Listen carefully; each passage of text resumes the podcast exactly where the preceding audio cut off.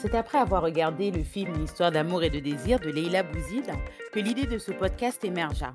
Cette belle histoire d'héritage et de transmission des cultures n'avait jamais été un sujet important dans ma construction personnelle. Mais aujourd'hui, moi, jeune femme française, fille de parents immigrés haïtiens, ayant toujours baigné dans cette culture, ayant toujours eu un pied dedans mais tout le reste du corps et la pensée dehors, ressens le besoin de m'immerger dans cette dernière. Fraîche expatriée vivant aux Pays-Bas, ces conflits permanents entre origine haïtienne et intégration française me semblent aujourd'hui plus qu'importants pour construire mon avenir et ma famille dans un pays étranger. Dans ce podcast, je vais vous présenter des personnalités de la communauté haïtienne qui ont réussi à se construire, à créer des projets ou simplement leur vie dans un monde occidental qui leur était inconnu. Mais aussi afin que l'on découvre ce pays, Haïti, sous un angle nouveau, non pas celui choisi par les médias. Et surtout pour que la transmission se fasse aux enfants d'immigrés haïtiens par des haïtiens. Je suis Cynthia, bienvenue dans mon podcast À l'heure haïtienne.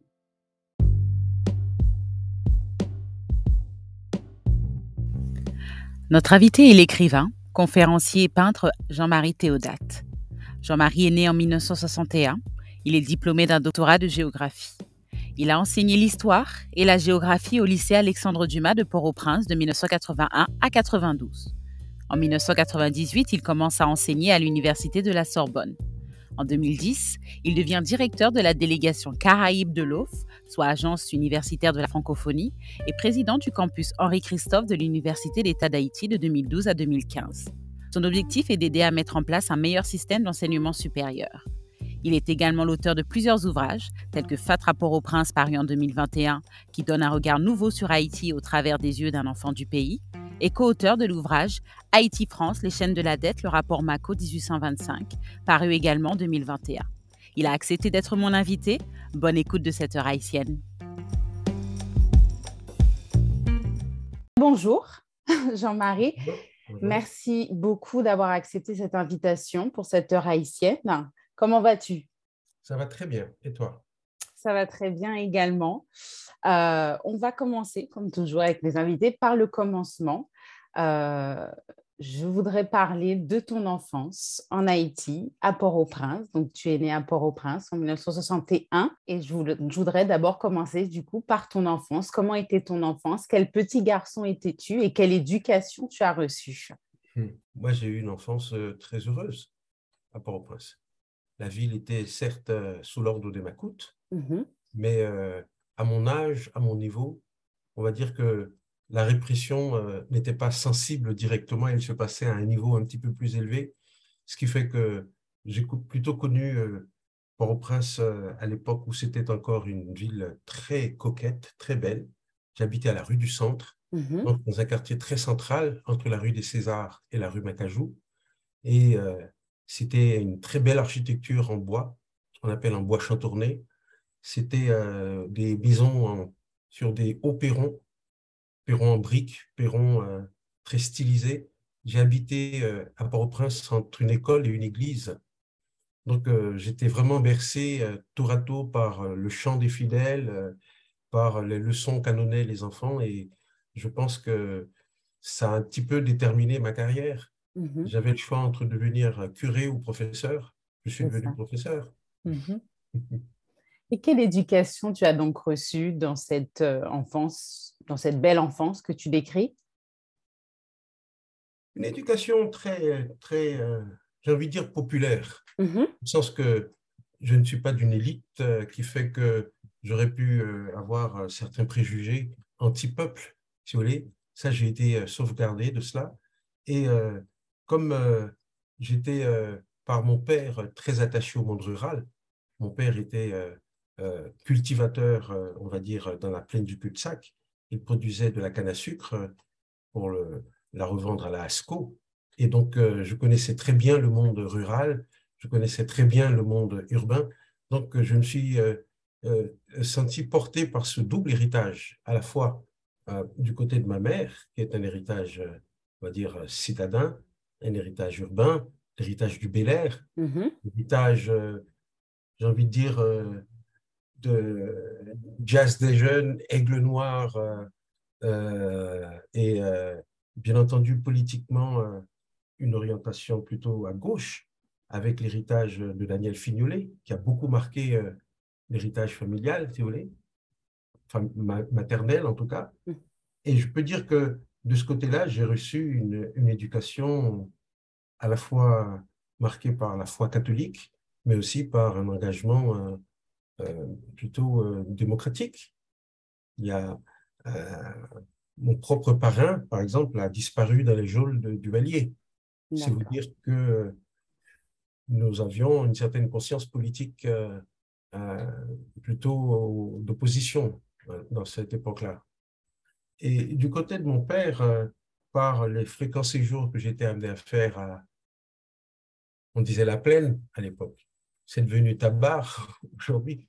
Quand j'y vais, je ne reconnais plus du tout le, cet espace qui était totalement, totalement dévolu à la culture. Culture de la canne, culture des patates, culture de la banane. Enfin, c'était vraiment le grenier de la capitale. Donc, euh, une éducation aussi rurale, par conséquent. Moi, j'ai connu les nuits euh, où l'on tirait des comptes euh, dans l'obscurité, sous un cocotier, au, clair de lune. Ça appartient peut-être à un cliché, mais néanmoins, ce sont des souvenirs très concrets qui ont donc marqué l'enfance et qui rendent ces souvenirs plutôt, plutôt heureux. Du coup, tu m'as devancé parce que la prochaine question, c'est est-ce que tu as un souvenir marquant de ton enfance? Est-ce que tu choisirais du coup justement euh, celui-ci? Je, t'en laisse, euh, je te laisse en trouver un autre. Je, préfère en trouver un autre euh, mhm. qui, serait, plus personnel. Hum, le, souvenir qui me, qui me poursuit, c'est le souvenir des couchers de soleil dans la baie de Port-au-Prince au bicentenaire, dans ce que l'on appelait à l'époque le quai Colomb.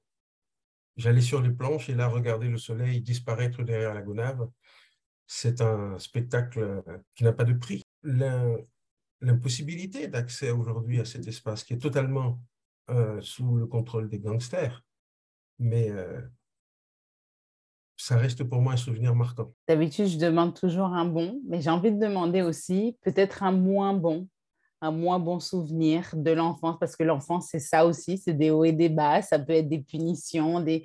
on sait que parfois l'éducation haïtienne peut être très stricte. J'ai un souvenir assez, euh, assez, assez douloureux, et je pense que c'est le moment où j'ai pris conscience euh, de l'arbitraire de la dictature politique, parce que je pense que l'éveil euh, à la conscience politique ne se fait pas seulement dans les livres. Mm-hmm. J'avais commencé très tôt à lire euh, des ouvrages subversifs euh, tels que, par exemple, le discours sur le colonialisme de euh, d'Aimé Césaire, certains discours de Sékou Touré, qui en Haïti étaient considérés comme vraiment des brûlots de Camouquin. Très tôt, j'ai eu à la main ce genre de, lecture mais euh, ça ne suffisait pas. Je ne comprenais pas concrètement ce que c'était qu'une dictature. Eh bien, j'en ai fait l'expérience euh, probablement à la sortie de l'adolescence. Hein. Je suis, euh, j'ai peut-être 14 ans. À l'époque, j'assiste à une scène à Port-au-Prince où un tonton Macoute mm-hmm. interpelle un bonhomme qui passait dans la rue, rue du Centre. Le tonton Macoute a estimé qu'il avait la chevelure un peu trop euh, volumineuse, ce qu'on appelait la mode afro à l'époque. Et mhm. c'était interdit du temps du Duvalier. On avait le droit d'avoir les cheveux ni trop longs, ni de porter la barbe. D'accord. C'est une référence euh, aux barboudos de, de, la Havane. Et euh, le Macoute appelle le jeune homme, le bonhomme, un voisin en fait, quelqu'un qu'on connaît très bien, qui était un, gars du quartier, il l'appelle. Il lui donne de l'argent, il lui dit va me chercher une lame de rasoir là, à la boutique d'en face. Et le type, euh, humblement, euh, obéit. Il, euh, va, il prend l'argent, il va acheter donc cette lame de rasoir. Il revient. Et à ce moment-là, le bonhomme le prend, lui dit, voilà, maintenant, assieds-toi là. Il le fait s'asseoir sur un perron. Il lui rase lui-même la tête d'une façon à faire un tel, une telle échancrure que il ne lui reste plus qu'à terminer tout seul le travail.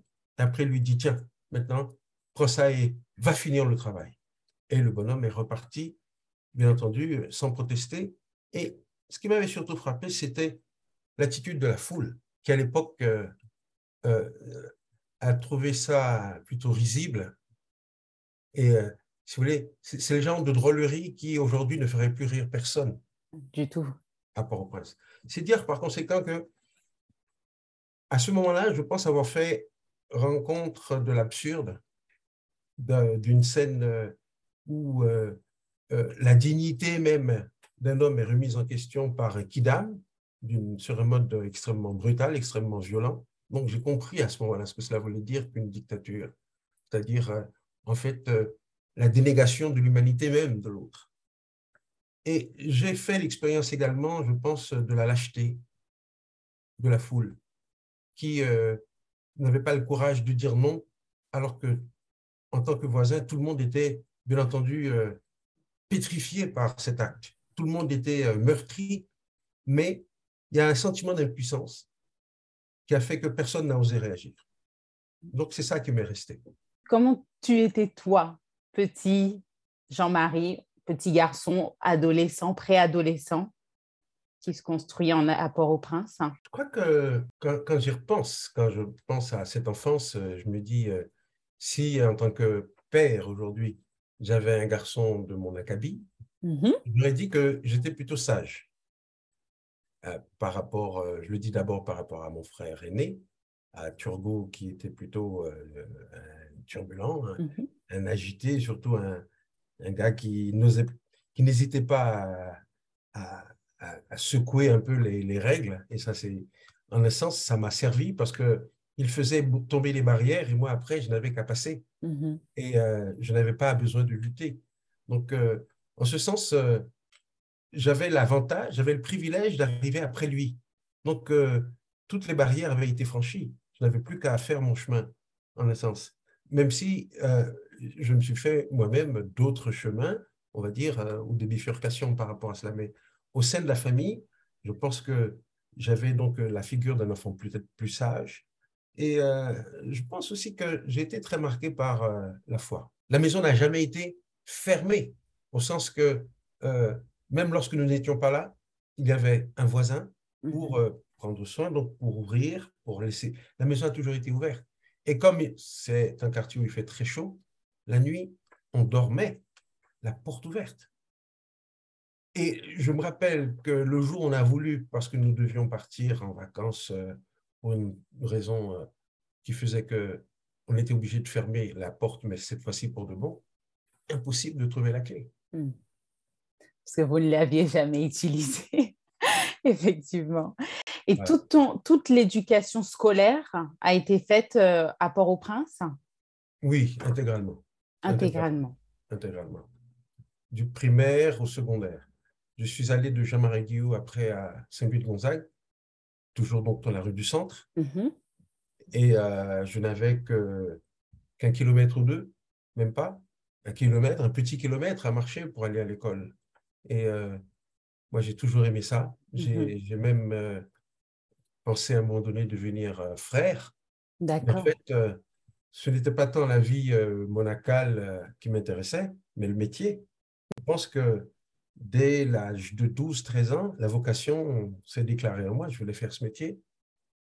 Et je suis très heureux d'avoir fait ce choix-là. Et, le, et du coup, en 74, tu quittes Haïti pour la première fois. Je vais en vacances à New York à 13 ans. Ah. Alors, comment c'était de quitter Haïti, de prendre l'avion, d'aller arriver dans cet autre pays différent? Quelles ont été déjà tes impressions lorsque tu, as quitté Haïti, mais aussi celles quand tu es arrivé sur autre, dans cet autre pays? Alors, paradoxalement, euh, ce n'est pas tant New York qui m'a frappé, au sens que on, on, connaissait un petit peu par euh, les images, mmh. par, euh, par euh, le cinéma, par la télévision. Donc, c'était comme entrer dans un rêve. En fait, je me dis, tiens, c'est réel ce qu'on nous racontait. et je pense que la, la, la chose qui m'a le plus frappé, ça a été de prendre un ascenseur et de monter au 20e étage où habitait mon oncle qui nous accueillait à l'époque, mon oncle Adrien. Il habitait la salle Street dans le 125e aux États-Unis, à New York. Donc, ça a été effectivement, je dirais, une révélation par rapport à un rêve. Mais le vrai choc, le vrai choc, ça a été le retour en Haïti. C'est le retour à Port-au-Prince parce que en un mois, à New York, j'étais tellement déconnecté de cette réalité haïtienne. Et on s'habitue très vite au luxe, peut-être trop, trop vite. C'est un peu métaphoriquement les délices de Capou.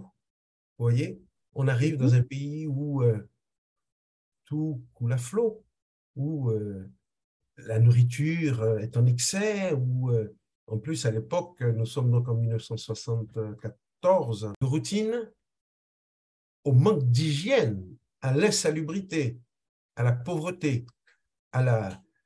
Et ça me fait de la peine de le dire, mais puisque nous sommes à faire des confidences, la, première impression que j'ai eue en retournant à Port-au-Prince en septembre 1974, c'est que les gens étaient sales. On se rend compte qu'en fait, les gens dans la ville sont vêtus de haillons. Et nous sommes avant la mode des pépés. Nous sommes dans un Port-au-Prince où les gens vont encore, euh, pour une bonne partie, pieds nus. Il faut de véritables campagnes euh, de la police, dans ce qu'on appelle le chaland, pour ramasser les pieds nus à Port-au-Prince. Donc, le sentiment d'une ville, en fait, euh, le sentiment d'un contraste tellement vif, en géographie, nous appelons ça l'effet falaise. Vous voyez, vous avancez brusquement, ouf, vous tombez dans le vide. Donc, euh, j'ai eu le sentiment de revenir dans un univers chaotique à ce moment-là. Ça m'a, en quelque sorte, euh, ouvert les yeux sur euh, le, la pauvreté, en fait, sur la vraie misère. Est-ce que tu es parti France Quelles ont été tes premières impressions de cet autre pays très différent des États-Unis? Alors, à l'époque, euh, donc euh, après le retour à Port-au-Prince, j'ai continué à partir euh, les, un mois l'été aux États-Unis parce que nous avions de la famille sur la côte est des États-Unis, à New York, à Boston en particulier. Et, mais j'avais aussi mes deux frères qui vivaient déjà à Paris. D'accord. Et c'est à New York que la famille se réunissait l'été et en 1979, pendant les vacances, à la fin de l'année de seconde, mon frère aîné me propose de venir continuer le lycée à Paris. Et là, j'accepte. Donc, euh, j'arrive à Paris en 79 pour faire euh, la, le réto et le philo, c'est-à-dire euh, première et terminale, ce qui fait que je n'ai pas complètement terminé mes études secondaires en Haïti, mais je les ai terminées à Paris au lycée Fénon, un lycée du 5e arrondissement à Paris. Et c'est là que j'ai passé mon baccalauréat, que j'ai fait euh, deux années de classe préparatoire, qu'on appelle Cagne et Hippocagne, mm-hmm. et que après je suis entré à l'université de la Sorbonne, donc euh, Université Paris-Sorbonne, Paris 4, pour euh, faire un master, on ne disait pas master, mais maîtrise en géographie. Donc, j'ai fait ma maîtrise en géographie et un DEA en géographie, donc un diplôme d'études approfondies en géographie à Paris 4. Après, je suis allé faire euh, un doctorat en géographie, toujours, euh, mais cette fois-ci à l'université Paris 10 Nanterre. Dans l'intervalle, parce qu'un doctorat c'est très long, dans l'intervalle, j'ai passé ce qu'on appelle une agrégation, ce qui permet de devenir professeur euh, dans les collèges et les lycées. Donc, je suis devenu professeur en banlieue parisienne, à Montfermeil. Donc, euh, mon premier cours, ça a été euh, dans une banlieue du 9-3. Ouais. C'est un bel exercice. C'était un très, très, très bel exercice. Mais dans le même temps, je faisais. Euh, parce que pendant l'année, on va dire la première année d'embauche, de, on a également deux tuteurs qui, qui encadrent et qui vous observent, que vous allez observer et qui viennent vous observer dans la classe. Donc, j'avais un tuteur à au lycée Paris 4 à Paris et un autre au lycée, euh, je ne me rappelle plus le nom du lycée, mais le lycée du 8e arrondissement à Paris. Et donc, euh, voilà, j'ai commencé donc dans un collège de, qui s'appelle Pablo Picasso à Montfermeil, dans le 93 en Seine-Saint-Denis, et j'ai été très, très, très heureux de commencer par là parce que j'étais à l'époque le seul professeur noir dans un collège où la majorité des étudiants, des élèves n'étaient pas blancs. Donc, euh, j'étais reçu là-bas comme un, comme un des leurs. Et j'avais le sentiment, en fait, et rétrospectivement, j'ai le senti, je pense que c'est là que j'ai euh, eu, la, je dirais, la, les, prémices d'un retour en Haïti. Parce que j'ai eu le sentiment que je rentrais au pays. J'ai eu le sentiment que je rentrais parmi les miens mmh. par la qualité de l'accueil, par la fierté que ces étudiants avaient d'être euh, enfin encadrés par un professeur qui leur ressemble. Je me suis dit, mais si c'est comme ça ici, en Haïti, ça serait encore plus fort. Effectivement. On rembobine juste un peu. Hein. La première année, ah. arrive du coup mmh. euh, en France pour passer, euh, pour continuer tes études. Mmh est-ce qu'il y a quelque chose qui t'a marqué dans la culture française ou même dans l'environnement français? Parce que c'est aussi un autre choc, même si tu es allé aux États-Unis. Euh, ce qui m'a d'abord frappé chez les Français, c'est du point de vue de, la, de la sociabilité, l'importance de la bouffe. oui. Mais on l'a aussi en Haïti. Oui, mais en Haïti, euh, c'est beaucoup moins ritualisé, je dirais. En, Haïti, euh, on, mange, euh, on mange bien, mais je veux dire, on n'a pas besoin du prétexte de manger pour se, revoir, pour se retrouver. Oui. Hein? On, peut voir, on peut se voir sans avoir à manger. En France, on se voit pour manger. On mange pour se retrouver. Je ne sais pas. Mais les deux étant tellement liés que, en fait, dès qu'il y a euh, je dirais, interaction sociale, ça se fait toujours autour du boire ou du manger. Et ça, ça m'a beaucoup, ça m'a beaucoup marqué. Par exemple, en Haïti, mal poli de ne pas offrir à boire à quelqu'un qui vient, qui vient vous visiter, par exemple. D'accord. En France, le premier réflexe de, la, de la bienséance, de la politesse, c'est aussitôt arrivé, qu'est-ce que je vous sers à boire?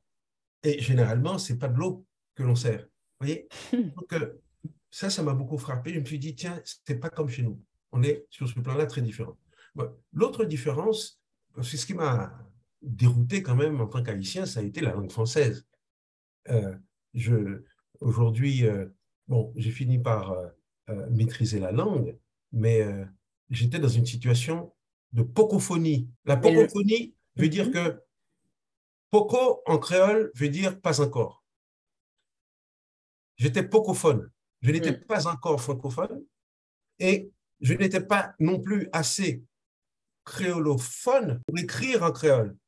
Je parlais une langue, j'en écrivais une autre. J'étais plus à l'aise à écrire le français qu'à écrire le créole. J'étais plus à l'aise à écrire le créole qu'à parler le français. Donc, dans cet entre-deux, j'étais pocophone et, euh, et ça m'a beaucoup, euh, ça m'a un peu traumatisé parce que je quittais Haïti dans une situation de bon élève, dans un bon, un bon lycée et j'arrivais en France, j'étais devenu le cancre dans l'un des meilleurs lycées de la place. Donc, euh, ça m'a très vite mis en queue de, en queue de classe et euh, je pense que ça m'a un peu traumatisé de me trouver comme un crétin dans la classe. Je pense que l'une des, euh, l'une des choses qui, qui manque à, à l'école en Haïti, c'est l'apprentissage de l'organisation du savoir. En Haïti, nous mettons l'accent sur le contenu et c'est pour ça que l'on demande aux enfants d'apprendre parfois par cœur. On s'en fiche de savoir s'ils comprennent ou pas. Ce que j'ai découvert ici, c'est d'abord euh, qu'il fallait euh, euh, avoir des, des, cahiers spécialisés, avoir des classeurs pour ranger les notes par catégorie et surtout que les archives se gardaient d'une année sur l'autre. Cela suppose donc que vous ayez une bibliothèque à la maison. Cela suppose qu'il y a un espace dédié à tout cela. Et moi, à Port-au-Prince, j'avoue que je n'avais pas ce privilège-là. Donc, euh, l'organisation même du travail, ça a été pour moi une véritable découverte. Et à partir du moment où j'ai su classer euh, mes notes, où j'ai su organiser le travail et où j'ai su euh, aller à l'essentiel de la compréhension et non plus dans le, dans le bachotage, j'ai fait un pas de géant. Donc, tu finis euh, tes études, tu finis ton doctorat, euh, tu enseignes, tu commences à enseigner en France. À quel moment tu te dis, je retourne en Haïti, je retourne chez moi? Bah, Je pense que En fait, euh, mon idée n'a jamais été de rester définitivement en France. Mm. Euh, ma toute première expérience d'enseignement en Haïti date de 1983, donc il y a presque 40 ans. Mm. C'était au, lycée, au collège Jean Price Mars. J'étais allé pour des cours d'été avec euh, mon ami Charles Archin et Delano Morel pour vous dire donc et c'est une expérience qui m'avait beaucoup plu. Je me suis dit, tiens, à l'époque, j'étais très jeune, j'avais à peine 22 ans. Et je me suis dit, il faut qu'à la fin de ma formation, je revienne en Haïti pour continuer cette expérience-là. Et mon rêve, c'était de construire une école. Et à la vérité, ce rêve a été partagé par mon père, qui, avant de mourir, a construit le bâtiment qui devait être l'école euh, que malheureusement nous n'avons jamais pu euh, mettre en place. Parce que euh, j'étais, euh, on était dans l'impossibilité, euh, je dirais, pratique et financière d'aller au bout du projet. Mais l'idée de rentrer en Haïti a véritablement pris germe lorsqu'en 1991, j'ai obtenu une année de césure pour aller enseigner en Haïti au lycée Alexandre Dumas. Mmh. C'était en fait à la fois un prétexte pour rentrer en Haïti, et surtout un moyen d'aller faire du terrain en vue de la thèse de doctorat que je préparais à l'époque. J'avais déjà une agrégation de géographie. Je pouvais donc enseigner euh, en tant que euh, détaché en Haïti au lycée Alexandre Dumas et de 91 à 92, j'étais professeur d'histoire et de géographie et de sciences économiques au lycée, mais en même temps, j'en ai profité pour sillonner tout le pays et surtout pour faire donné les premiers cours de géographie à l'école normale supérieure de Port-au-Prince, qui était à l'époque à la rue de la Réunion. Et euh, à partir de 1991, donc vous voyez, ça fait près de 30 ans, plus de 30 ans aujourd'hui, je me suis toujours arrêté pour euh, donner au moins un séminaire par an à l'école normale supérieure de Port-au-Prince. Et même lorsque je suis de retour, je suis rentré à Paris en 1992, j'ai continué, on va dire en gros de 1992 jusqu'à 2010, tous les ans, aller au moins pour un séminaire, donner un cours de géographie à l'École normale supérieure de Port-au-Prince. C'est dans ce cadre-là que j'ai participé à la mise en place euh, d'un département de géographie qui est devenu aujourd'hui euh, l'un des départements les plus actifs. Nous avons un master en géographie, nous avons de nouveaux docteurs de géographie et euh, certains ont été mes étudiants.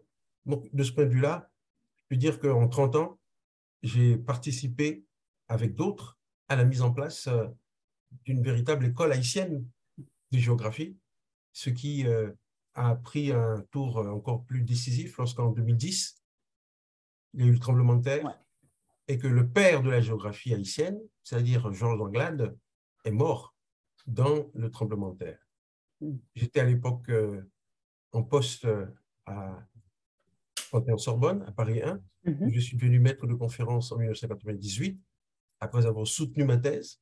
J'ai soutenu la thèse en janvier 1998 et en juin 1998, euh, j'étais euh, donc euh, reçu premier au concours de recrutement de maître de conférence à l'université Paris 1 Panthéon-Sorbonne. Et à partir de ce moment-là, donc jusqu'à cette date, j'étais donc en poste à Paris 1 en tant que maître de conférence, mais j'allais toujours à Port-au-Prince mm. pendant les vacances pour donner des cours. Mais en 2010, ça change complètement la donne. Georges Anglade meurt, Port-au-Prince c'est en vrac. Ouais. On se rend compte qu'il y a une carence énorme de ressources humaines pour euh, relancer l'enseignement supérieur.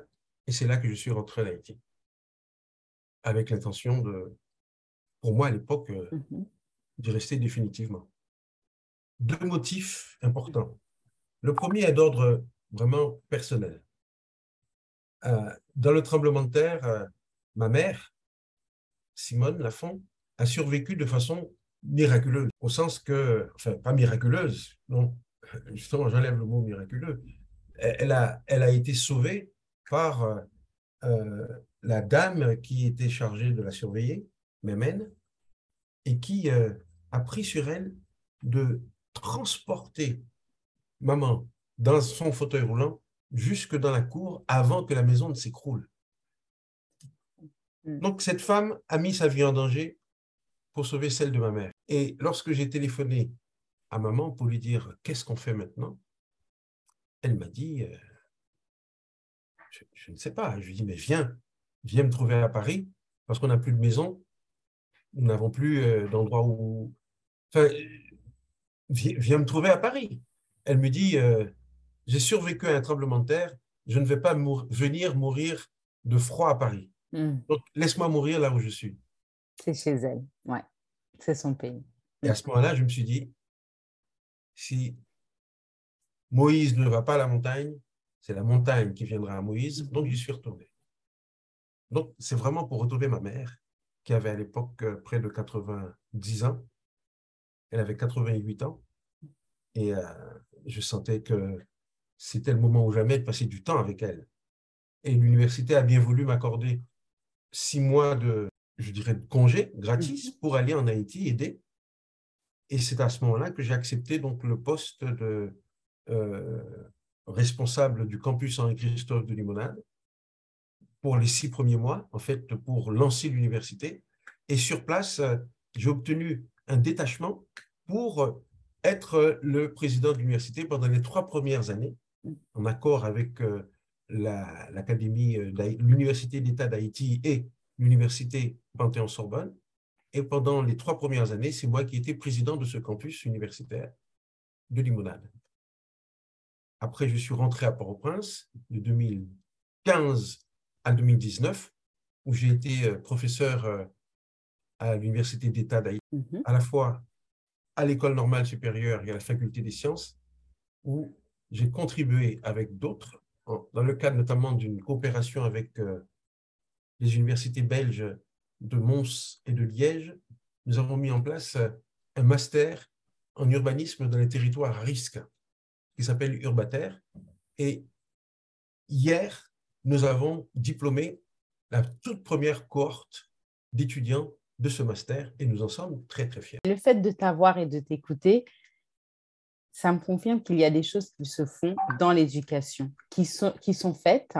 Et c'est contradictoire avec toutes les vidéos que j'ai pu regarder en préparant cette interview où beaucoup de fois les personnes te trouvent pessimiste parce que bien évidemment tu arrives en donnant un peu un voilà le, un bilan de où on est où on est Haïti aujourd'hui et on, va y revenir mais le fait de t'entendre sur l'éducation sur ce que tu fais ton implication je trouve que c'est très important et je pense que beaucoup de personnes, qui, qui se soient haïtiens ou pas, ils seront agréablement étonnés d'entendre tout ce qui est fait euh, là-bas et qu'on euh, a quand même une élite. Il y a une élite qui est formée euh, en Haïti. Et je te remercie d'avoir partagé tout ça avec moi.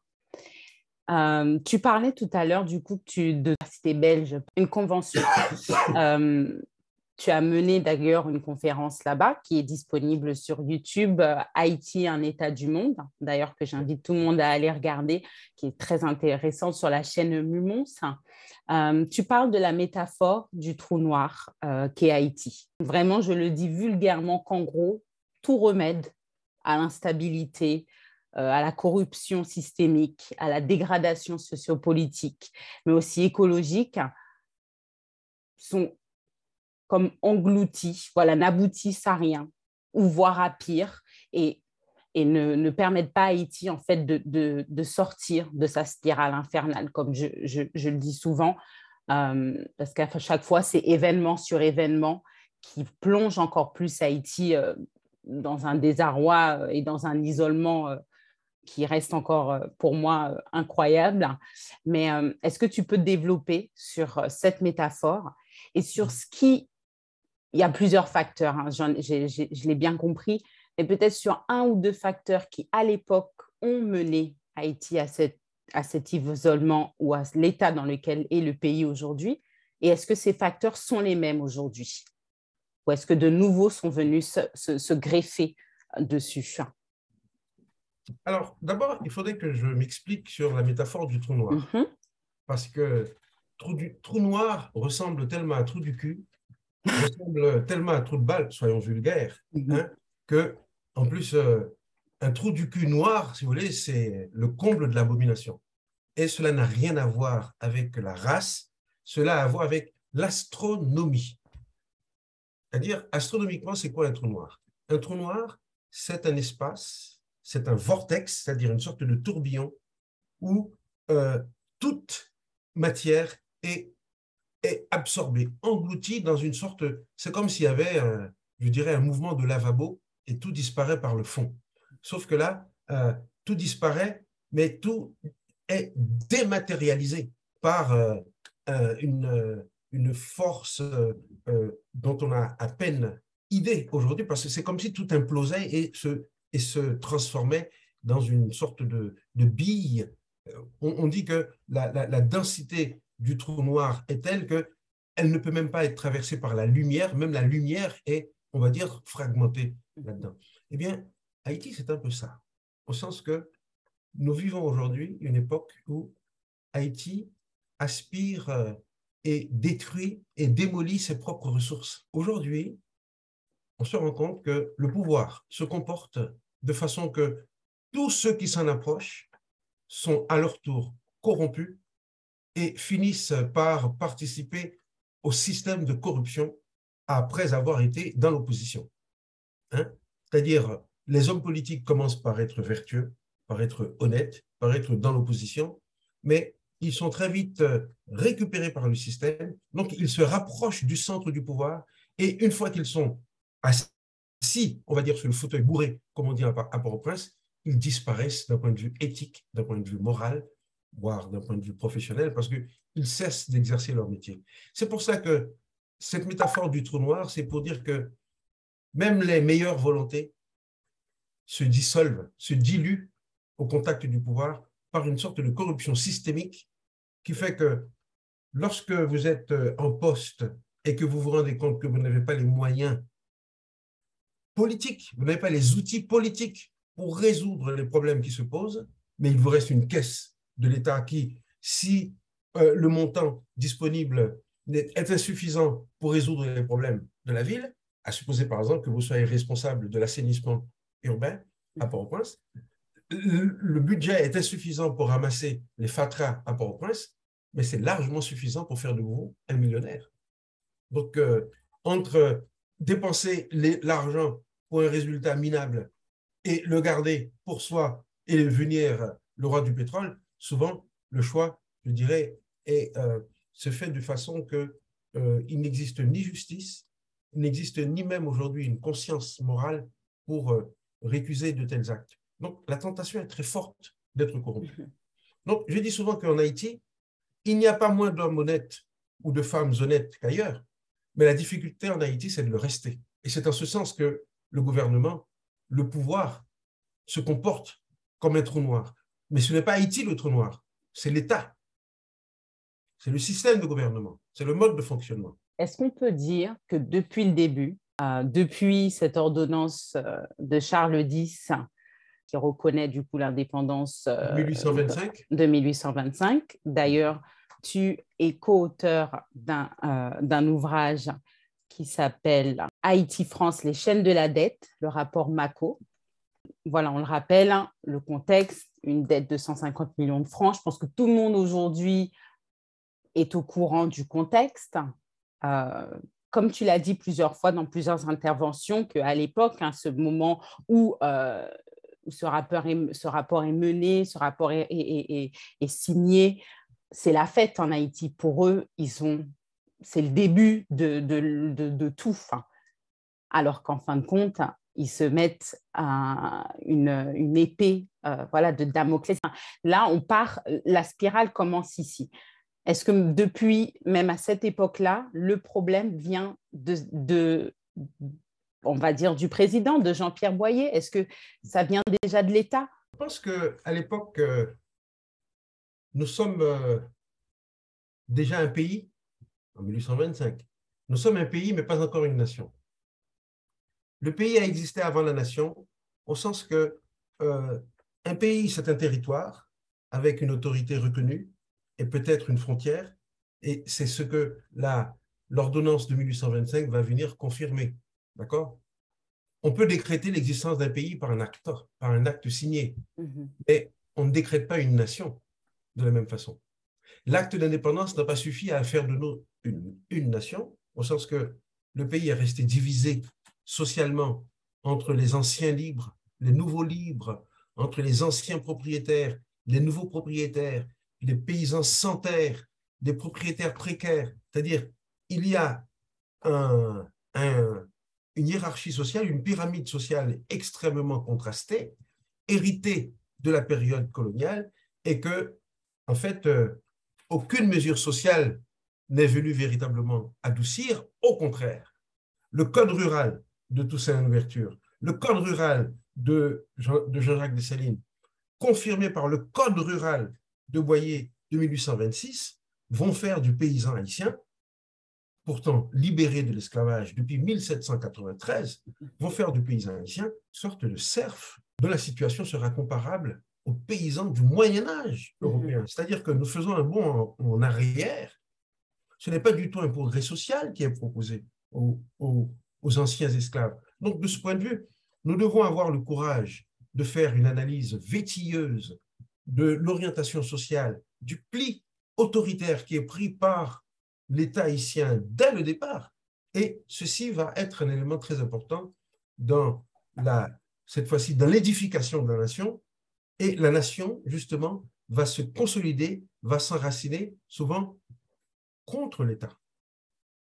Et c'est pour cela que, à certains égards, Haïti connaît, après l'indépendance, un système, un phénomène, on va dire, de néo-marronnage, avec cette fois-ci des paysans qui fuient la plaine pour s'installer dans la campagne, pour euh, se mettre à leur compte, parce que le système des plantations reconduit par le pouvoir euh, euh, national est en fait en tout point comparable au système des plantations de l'époque coloniale et le paysan haïtien, fondamentalement, il a dit non à cela. Donc, on peut dire que le divorce entre l'État et la nation a commencé dès l'instant que l'on a voulu remettre le paysan au travail mhm. sur un mode capitaliste comme avant euh, la fin de l'esclavage. Donc, euh, ça, ça va traverser l'histoire sociale et économique d'Haïti pendant tout le 19e et tout le 20e siècle. Et dans le fond, on peut dire que la, le processus euh, euh, économique de paupérisation a commencé après l'acceptation de l'ordonnance de 1825 qui, en plus d'obliger les paysans à travailler sur un mode productif continu, euh, va soumettre le pays à une véritable ponction financière avec l'impossibilité que ce travail se traduisent en investissement productif, euh, en renouvellement du matériel mhm. et tout simplement en amélioration de l'état de santé général du pays. Donc, euh, c'est une double tragédie qui, dans la longue durée, même si euh, en 1838, l'indemnité va être réduite à 90 millions de francs or, ça reste quand même une charge très, très lourde pour l'économie haïtienne. Donc, effectivement, il y a un processus de paupérisation, c'est-à-dire de, de, dévitalisation économique qui se met en place euh, en, raccord, en apport avec, euh, avec, euh, en rapport avec cette ordonnance. Mhm. Mais cependant, je pense, pour revenir à une question que vous m'aviez posée tout début, à laquelle vous n'avez pas encore répondu, s'il fallait trouver une date clé du début, si vous voulez, du, de ce processus de trou noir, parce que là, nous parlons, nous parlons d'un trou noir, c'est-à-dire non pas au sens de déclin de l'économie, mais au sens de désagrégation de l'État. Mhm. Pour moi, le trou noir a commencé en 1995 lorsque l'on a euh, aboli l'armée, tout en étant euh, impliqué dans la criminalisation de la vie politique, dans la brutalisation de la scène sociale. Je viens de vous raconter une scène d'une violence absolument abominable. Mm-hmm. Hein. Euh, prendre un homme dans la rue, lui raser la moitié du crâne et l'obliger à faire le reste tout seul. Donc, euh, et, tout ceci parce que justement, il y avait une, violence euh, physique usurpée par un pouvoir illégitime. Donc, euh, ça, au-delà de cette violence-là, ce qui est, si vous voulez, frappant dans cette, dans cette époque, c'est l'impossibilité je dirais, matériel aujourd'hui d'avoir une force d'interposition, mhm. ne serait-ce que pour s'attaquer aux bandits. L'armée, c'est un, un, héritage historique. C'est l'armée de libération, c'est l'héritage de l'armée indigène, c'est l'héritage de l'armée des Incas. C'est-à-dire, ne serait-ce que d'un point de vue symbolique, l'armée, c'est le noyau même de la, de la conscience populaire, du vivre libre ou mourir. Et il y a cette phrase extraordinaire de Dessalines qui disait aux anciens esclaves que celui qui voudra vous désarmer, vous enlever vos fusils, voudra vous rendre esclave. Et en fait, euh, en abolissant l'armée en 1995, nous avons jeté le bébé avec l'eau du bain. Il aurait fallu transformer l'armée. Il aurait fallu en faire une armée de conscription, en faire une armée non pas de métier, mais une armée fondée sur euh, le recrutement continu des jeunes du pays, ce qui était l'occasion de leur donner une éducation et peut-être même d'apprendre un métier.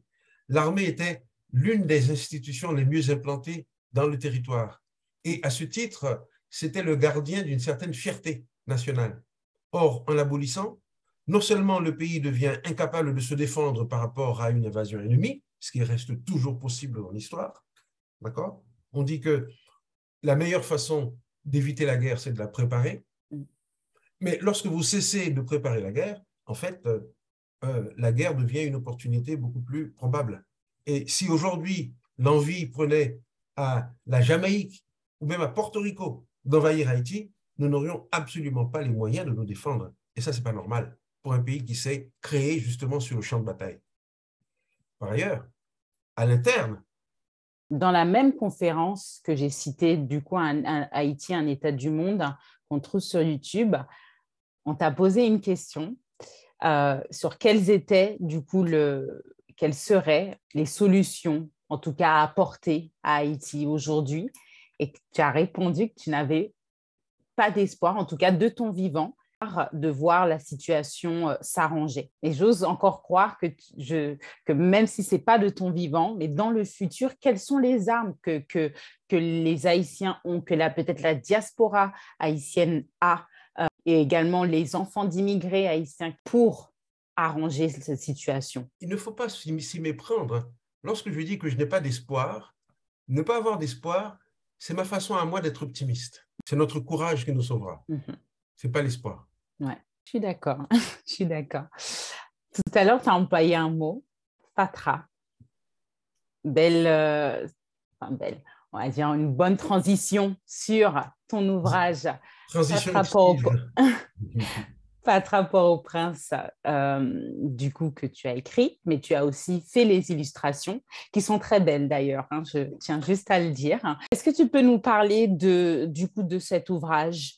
Voilà, qui met, euh, du coup, ce sont des micro-fictions que, que tu as écrit, qui montrent aussi cette, j'ai envie de dire, un peu cette dichotomie entre le port-au-prince, parce que c'est ce que ça veut dire, un hein, Patra, vulgairement, c'est à poubelle, quoi, poubelle pour, au prince. Donc, est-ce que tu peux nous parler du coup de cet ouvrage, euh, de l'approche que tu as eue quand tu as écrit cet ouvrage, et également de cette, euh, de toute la dichotomie qu'il y a entre ce que tu viens de nous dire, de ton enfance à Port-au-Prince que tu décris très belle, et pourtant tu appelles ton ouvrage Fatra Port-au-Prince. Oui, tout à fait.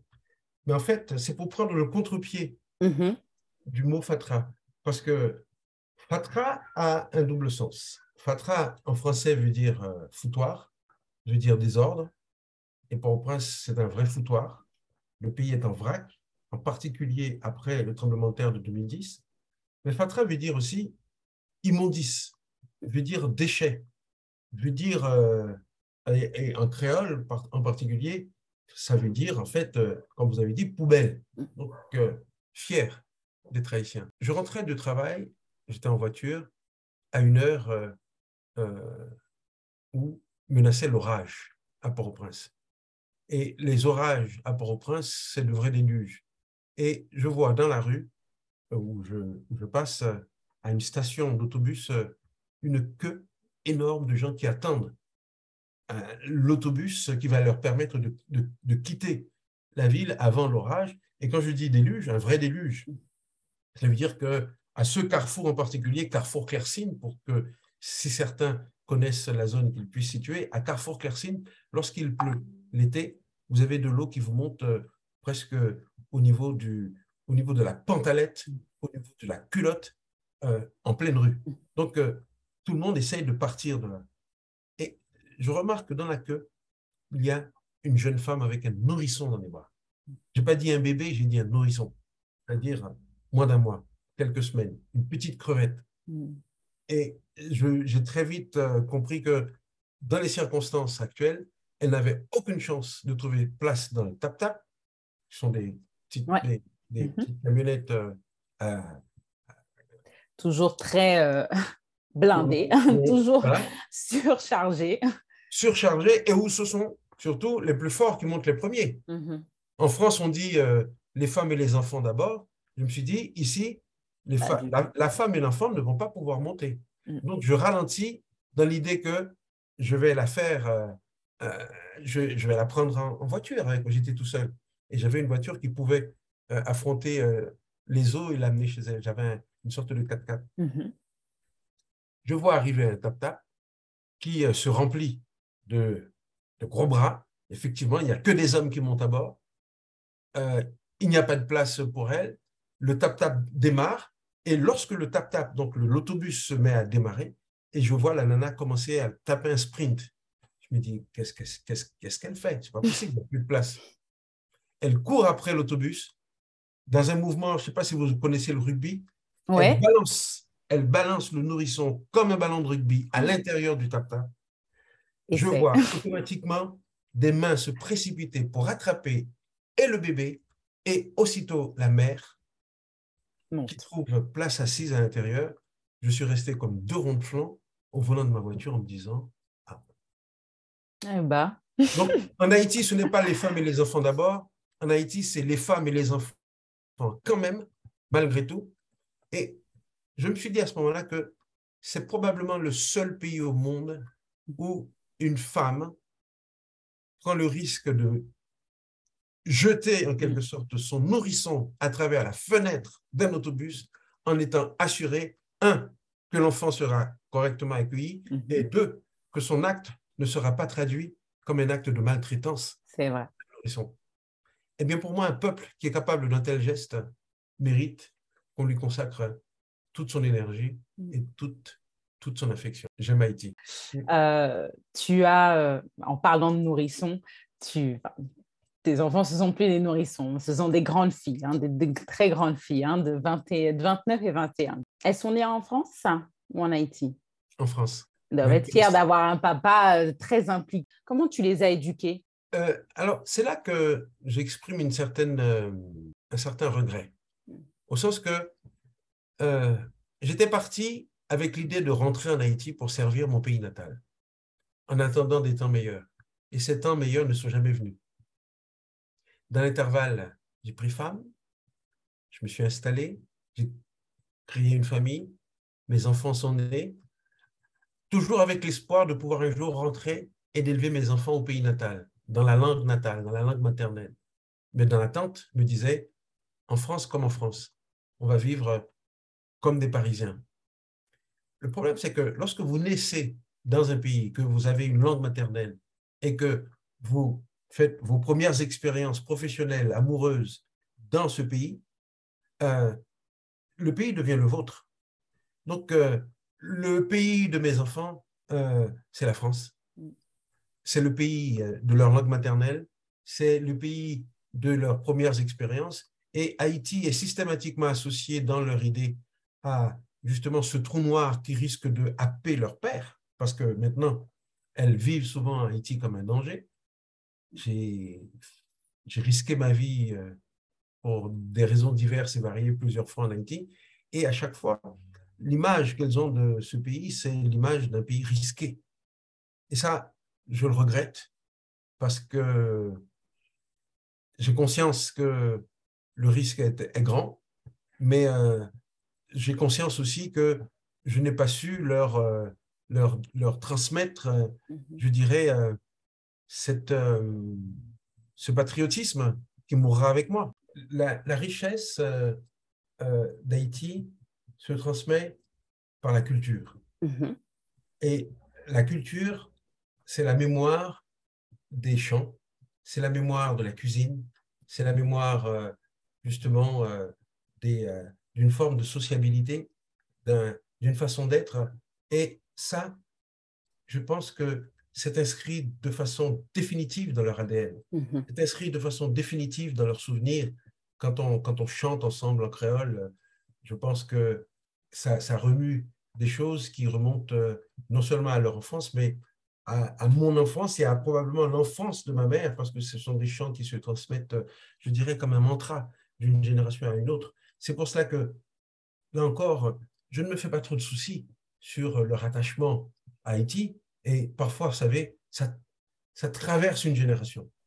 Lorsqu'elles auront des enfants à leur tour, c'est peut-être mhm. mes petits-enfants qui vont faire le travail de remonter par les racines, parce que ces petits-enfants, filles ou garçons, se rendront bien compte que ils vivent dans un pays avec euh, une, je dirais, un régime de visibilité euh, euh, différent, et ceci pour des raisons à la fois historiques et aussi pour des raisons intellectuelles. Et je, ne me fais aucun souci pour la, je dirais, pour, j'ai envie de paraphraser Toussaint Louverture pour dire que les racines sont profondes et nombreuses. Là, ce ne sont pas les racines matérielles, ce sont des racines immatérielles. Cela a trait à, par exemple, je sais que ça, ça restera. Et mes mhm. petits-enfants seront fiers. J'ai écrit Fatra au prince vraiment d'abord pour mes filles. Mm. Parce que, euh, comme je leur, je leur racontais quand même des histoires haïtiennes, pour dormir le soir, euh, les histoires haïtiennes, c'est des histoires de Bouki et Malice, ou ce sont des histoires de ouais. Ou ce sont des histoires de loup-garou. Donc, l'histoire de loup-garou qui font peur, des histoires de Bouki et de Malice, où systématiquement, Bouki se fait avoir par malice. Et en fait, mes filles, elles n'aimaient pas du tout. Hmm. Ça les faisait pleurer. Et je me souviens encore d'Amélie me disant, papa, il faut que tu nous inventes de nouvelles histoires. Celles-là sont trop cruelles. Et c'est à ce moment-là que j'ai commencé à inventer des histoires, à improviser. Et euh, c'était, euh, j'étais devenu une machine à raconter. Et euh, puis dit, euh, dans le fond, si je fais plaisir à mes enfants, je me fais plaisir aussi en les écrivant. Et depuis, euh, c'est resté euh, un, élément, un élément important pour leur donner justement une autre image d'Haïti. Et tes filles, du coup, est-ce que est-ce qu'elles Enfin, elles chantent avec toi, tu viens de le dire, elles chantent avec toi en, en, créole. Euh, est-ce qu'elles parlent couramment? Est-ce que tu leur as toujours Non, tu... non, non, non, elles parlent français. Je pense qu'elles comprennent le créole parce que mm-hmm. une grande partie des conversations à la maison euh, indirectement se faisant en créole. Pas conversation directement avec elles, mais elles entendaient parfaitement le créole que je parlais. Euh, je voyais bien qu'à l'oreille, euh, elles comprenaient. Donc, elles continuent de comprendre le créole, mais elles ne le parlent pas. Mais tu ne leur parlais pas directement non, en créole je jamais parlé Mais est-ce qu'il y a une raison à ça? Je pense que si c'était à refaire, aujourd'hui, je le ferais différemment, mm-hmm. au sens que je ne leur parlerai peut-être pas en créole, mais je leur apprendrai à écrire le créole. D'accord. Je pense que euh, mes filles sont nées à un moment où le créole était pour moi plutôt, je dirais, une langue de culture populaire, de culture familiale, mais pas de culture savante. Aujourd'hui, ce serait différent. Et qu'est-ce que tu, euh, parce que là, tu l'as clairement dit, pour toi, même si ça saute une génération, tu as aucune peur d'un effacement, en tout cas, de la culture haïtienne au sein de ton foyer? J'ai presque envie de dire que, au fond, euh, c'est pas important. D'accord. C'est pas important que mes filles euh, fassent de la géographie, par exemple. Par exemple, aucune n'a fait de la géographie. Je mhm. pourrais me sentir frustré que aucune ne fasse de la géographie, aucune ne, s'oriente vers l'écriture non plus. Donc, vous voyez, euh, ce que je leur ai, ce qu'elles ont pris de l'héritage, euh, euh, elles l'ont choisi. Et je pense que c'est très, très bien. J'aurais j'aurais aujourd'hui mauvaise grâce à, à, regretter que mes filles ne soient pas géographes comme moi, au contraire. Mm-hmm. je suis très content qu'elles aient fait le choix de carrière et de métier totalement différents. Mais je suis je ne suis pas prétentieux en disant que ce que j'ai fait dans la géographie restera? Mm. Je ne pense pas être vaniteux en disant qu'il est plus important que mes étudiants aient retenu ma leçon de géographie plutôt que mes deux filles. En termes, si vous voulez, d'efficacité tout simplement numérique, mm-hmm. l'efficacité est beaucoup plus grande dans un, amphithéâtre qu'à la maison. Donc, je n'ai jamais voulu être prophète chez moi, mais j'ai toujours voulu être prophète dans un amphithéâtre et je pense que je été. Que dire de plus? Que dire de plus? Euh, Est-ce que tu as quelque chose à ajouter? Alors, si j'ai quelque chose à c'est euh, pour dire que euh, je j'ai le privilège d'être dans un métier où, en dépit de tout, je peux continuer à être toujours utile à mon pays. C'est-à-dire le métier d'enseignement, le métier de transmission des connaissances et le métier surtout de construction du savoir. Parce que le savoir n'est pas un bien figé que l'on apporte aux gens, c'est quelque chose que l'on construit ensemble et c'est quelque chose que l'on construit dans l'altérité, dans le dialogue et de pouvoir le faire dans ma langue maternelle, dans mon pays natal et de le faire avec euh, des, euh, des jeunes qui euh, seront l'avenir de mon pays natal, c'est une grande, c'est une grande fierté.